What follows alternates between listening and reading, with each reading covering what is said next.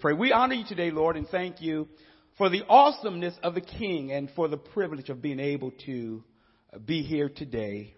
For the songs that have gone up, for the fellowship of the believers, and for those who don't yet know you but are, but those that are hearing the word of God, we are grateful. We pray for past members. We thank you for Brother Larry Beecham and Sister Marie upon the hill, Sister Essie, we thank you for Cass. We thank you for those in various places, Sister Shirley and Jerry Williams, and we honor you. Others that are in this canyon we lift up today and pray that you will be with them.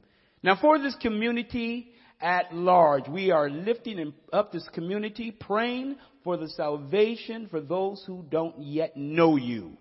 We're grateful to you for the churches in this place, the pastors in this community.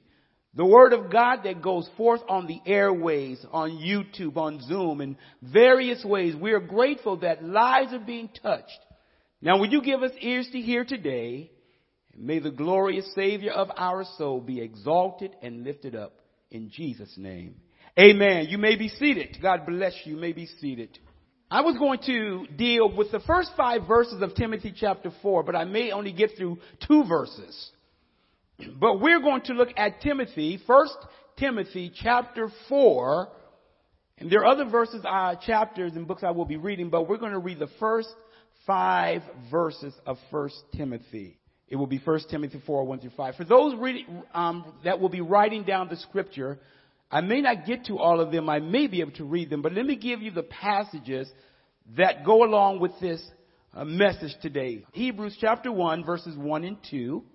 Hebrews 1, 1 and 2, Acts chapter 2 verse 17, 1 Peter chapter 1 verse 20, and 1 John chapter 2 verse 18.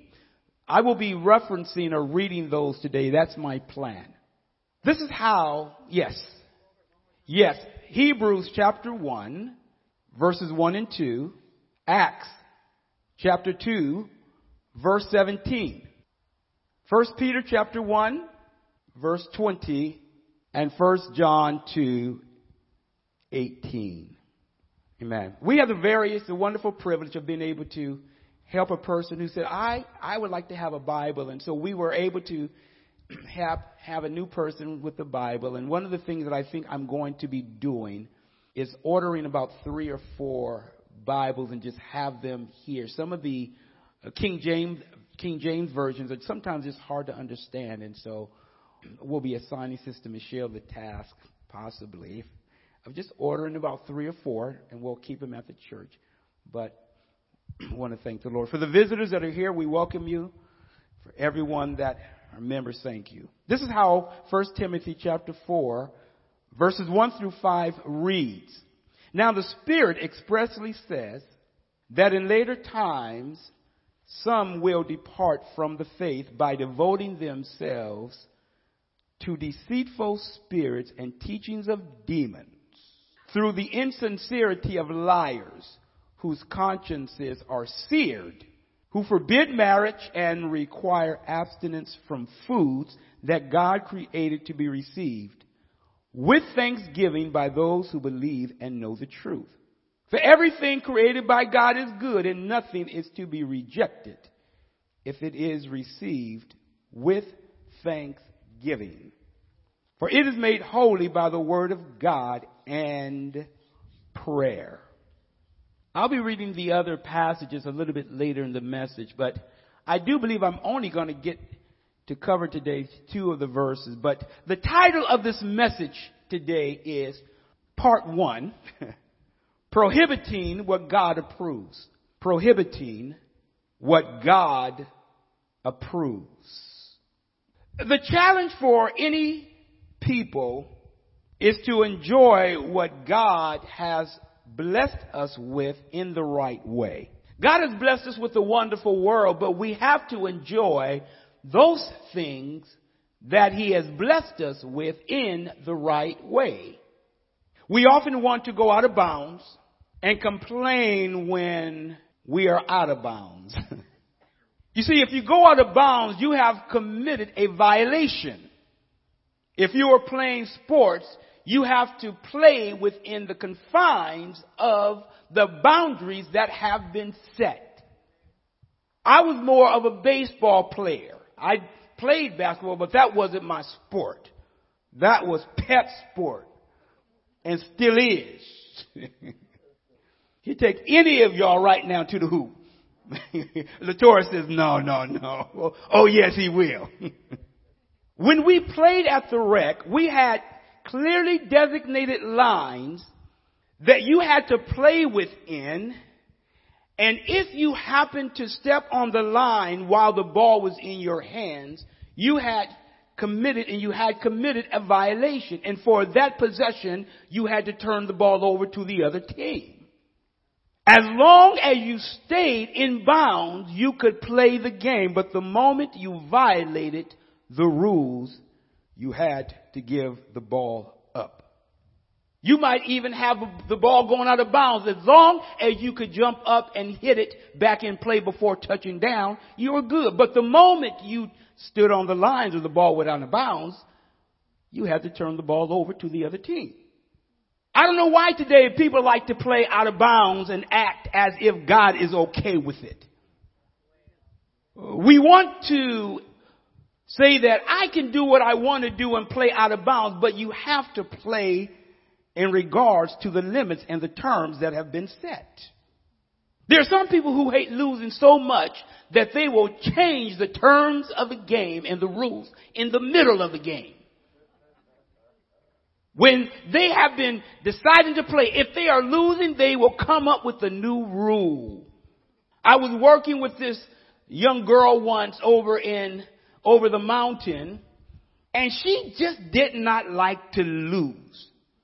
And if she was about to lose, she would come up with the new rule.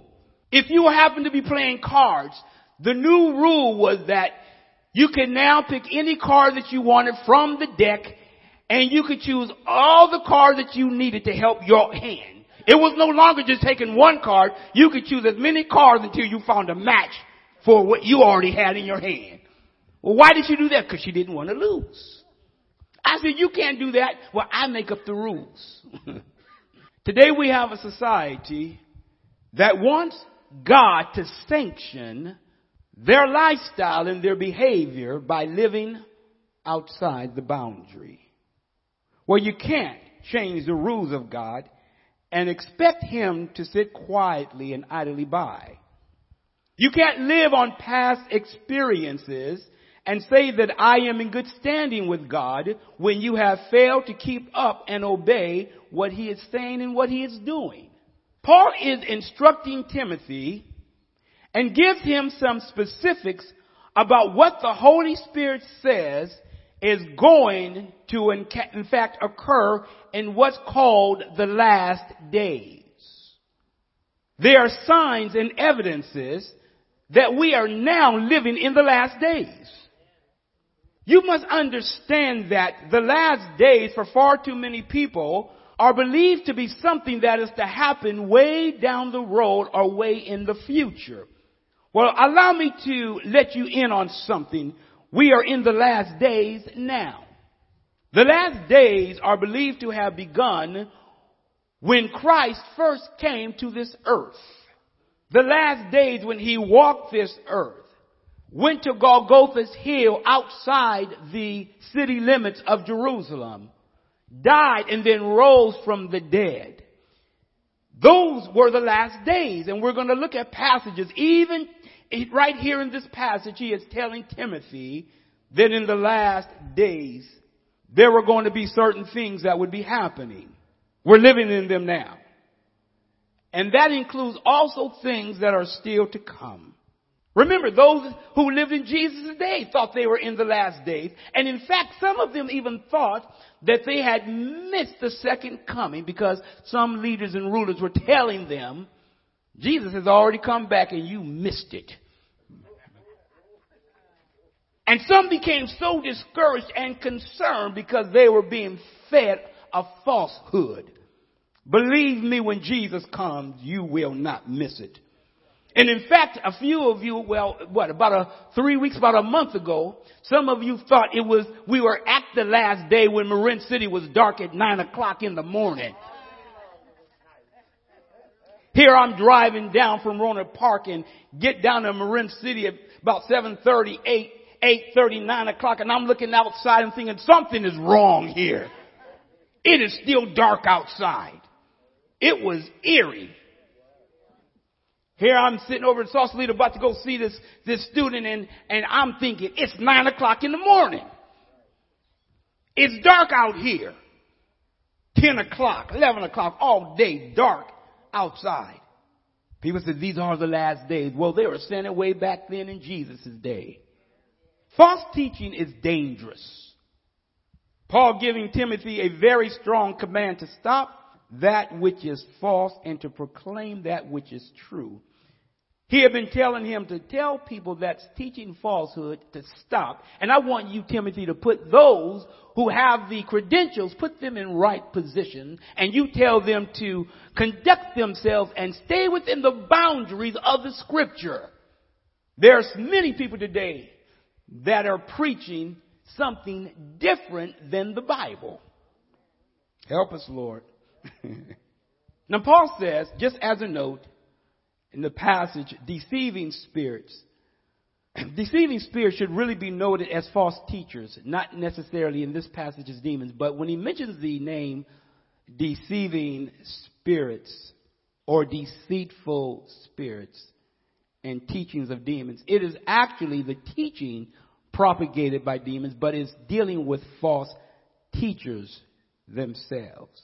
A point number one, if you're writing the points down, please write down departing from the truth to teach lies. Departing from the truth to teach lies. This is what again, 1 Timothy chapter 4, 1 and 2 says. Now the Spirit expressly says that in later times, some will depart from the faith by devoting themselves to deceitful spirits and teachings of demons through the insincerity of liars whose consciences are seared. Now the Bible does not say in scripture who the Holy Spirit gave this revelation to or when. When Paul says it is expressly stated, there's no indication. You may be able to go to Acts chapter 20, Acts chapter 21 to hear what Paul is saying. Even earlier when a person by the name of Agabus took Paul's belt and tied Paul's hands, said that the person who owns this belt will be bound. Some suggest that could have been one of the ideas. But the Spirit of the Lord, the Holy Spirit, does not always state in Scripture where the revelation came from or who it came to. But Paul states that it is clearly stated. The Spirit expressly says that in later times, some will depart from the faith by devoting themselves to deceitful spirits. The word, again, later times, is what Paul is saying is now taking place. Get this. It was taking place when Paul was preaching. And because he says later times, you need to understand that he is referring to the time that he is currently in. Because it comes up then in later times. And he is speaking in regards to the very thing that is now happening. Why? There are those who are departing from the faith and those that are teaching lies. It was an indication that they were in later times. Why? Because of what was already taking place. He was not just referring to the future, but the evidence and the sign that he is telling Timothy is we are in the last time because these are the things that are transpiring. In the book of Hebrews chapter 1, you will also note verses 1 and 2. Later time. Look at what it says. I'm just going to read it. You don't have to turn to it because I won't have to have, I won't have time for you to try to find it for me to pause if you want to go there, but I'm just going to read it. It says, long ago, at many times and in many ways, God spoke to our fathers by the prophets. This is a reference to the Old Testament. But in these last days, get this, these last days, he has spoken to us by his son. So it is evident that what Paul is saying and what the writer of the Hebrews is saying, that we are in the last times. In the Old Testament he used the prophets, but in these days he says he has spoken to us in these last times by his son. Listen, whom he appointed the heir of all things through whom also he created the world. In Acts chapter 2, verse 17. And in the last days, it shall be, God declares that I will pour out my spirit on all flesh. And your sons and your daughters shall prophesy, and your young men shall see visions, and your old men shall dream dreams. This passage comes from uh, the Old Testament book of Joel in chapter 2 where Peter takes this and quotes the Old Testament that in these last times, God was going to pour out His Spirit on both men and women to proclaim the Word. Here it is even stating the last times back in Joel, and this is what Peter draws on. What's the reference point? Referencing the fact that Christ came to this earth, and they're saying the last times. First Peter chapter 1, verse 20. He was foreknown listen to carefully, before the foundation of the world. Who's he? Christ. Before the foundation of the world, but was made manifest in these last times for the sake of you. You see, there are some people who think that the last times means that way in the future and I have all the time in the world to do my stuff and then right before Christ comes, I can repent. Wrong. I told you I used to think that way. There were some times when I thought the Lord was coming because of a sonic boom or some great sound. I thought the Lord was coming sometimes when I'd be flying on a plane and it hit some turbulence. And I don't like, I don't like flying, but I, I recall one day I was flying and the plane was, was going to head into some turbulence and the captain said, if you would please return to your seats and put your seatbelt on. I never like hearing those words when flying. We have some turbulence ahead, and as soon as he basically says it, the plane starts kind of, you know, rocking and, you know, going back and forth, and you, you can't go anywhere. And boy, you can see me sometimes, oh Jesus, Lord God. Pray that you keep this plane in the air. If there's any sin in my life that I've committed, pray that you forgive me right now. you become, you, you know, you might know the Lord, but you start praying, God, if there's anything that I've forgotten, anything I've done, forgive me now. I was down one year playing baseball. We used to at times play baseball or practice. We didn't have, we never had any games in baseball down in the middle road. Now remember, down in the middle road, there were no houses back in the day. It was just an, an open field. And in that middle road, they had a baseball field there. And you could take your chances because it was basically full of little rocks and big rocks. And so you had to be careful for balls hit. But we, we would practice on occasion down there. And I remember one year, we were out there playing. And all of a sudden, I didn't know what it was at this, at the time. There was this, the greatest sound, this boom. It was a sonic boom, you know. And, and, and it scared me half to death. And I threw my, my, I didn't throw them up too high. Oh, Jesus is coming back, I said to myself. Cause I was scared to death. We do things at times because we think that the Lord is going to come in such a way to where, well, we don't, don't always know, but when something happens, we think God is coming. But remember this, He's going to come like a thief in the night. Uh, you're not going to know when he's going to come. He's just going to come at a time really when you're not even expecting it. And for those who think I'm going to wait till the last moment, how do you know, even if he tarries, when your last day may be? Again, 1 Peter chapter 120. He was foreknown before the foundation of the world, but was made manifest in these last times for the sake of you. These are the last times. Even when I was playing baseball, those were the last times. Even as he's given this message to Timothy, these are the last times. First John chapter 2 verse 18 says, children, it is the last hour, the last hour and last time refer to the same thing. And as you have heard, the Antichrist is coming. So many Antichrists have come. Therefore, we know that it is the last hour. What is anti? Anti basically means against. Antichrist means anyone that's against the scriptures are against the word of God. You see, we have to be so very careful that when God blesses us and gives us something that we don't take our imaginations and our own understanding and go out of bounds. But that we confine ourselves to what the scripture says. What the religious leaders were beginning to do and what they were doing, they were teaching lies. And, and, and again, remember, many of them began to change the rules right in the middle of a game. They were teaching lies. You see, the lies, lies basically serve the, pers- the purpose of basically letting us know that we are in the last days. Because why? People are trying to elevate themselves rather than elevate Jesus Christ. You see, if you raise yourself to the throne, you've got a problem.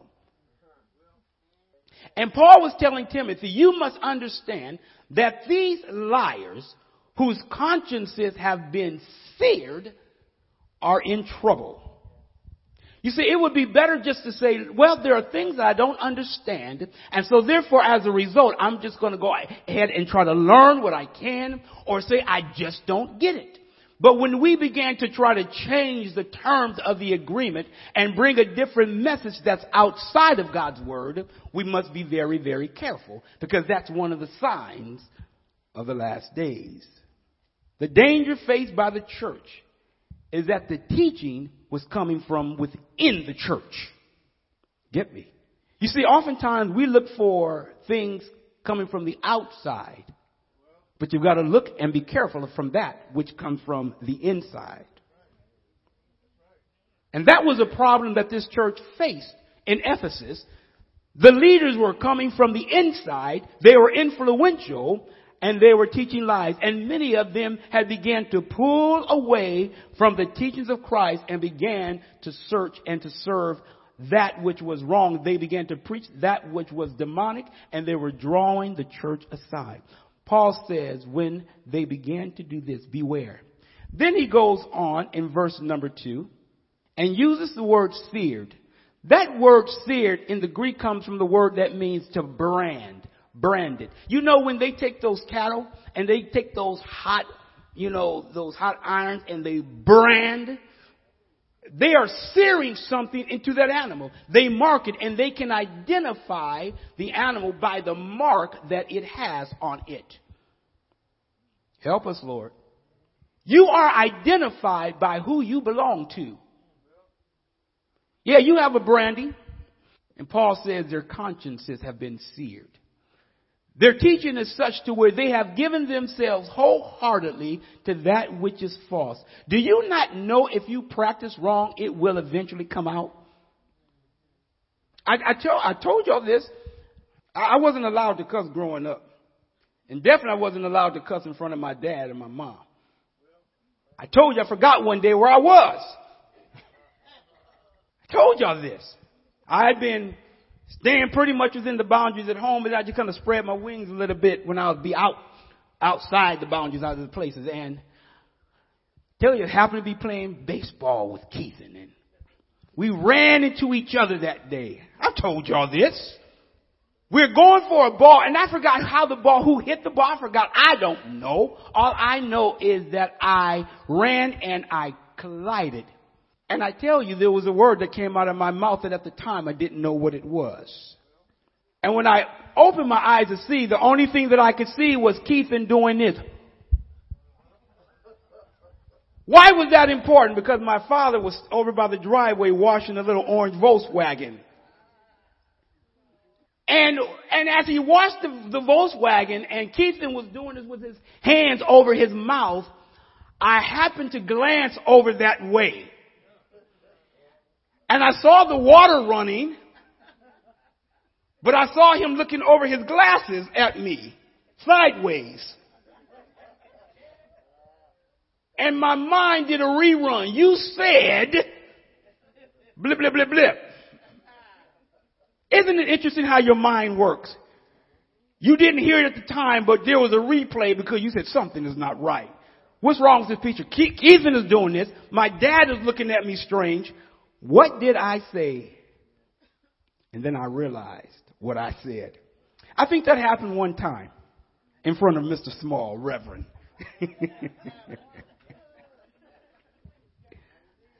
I was branded.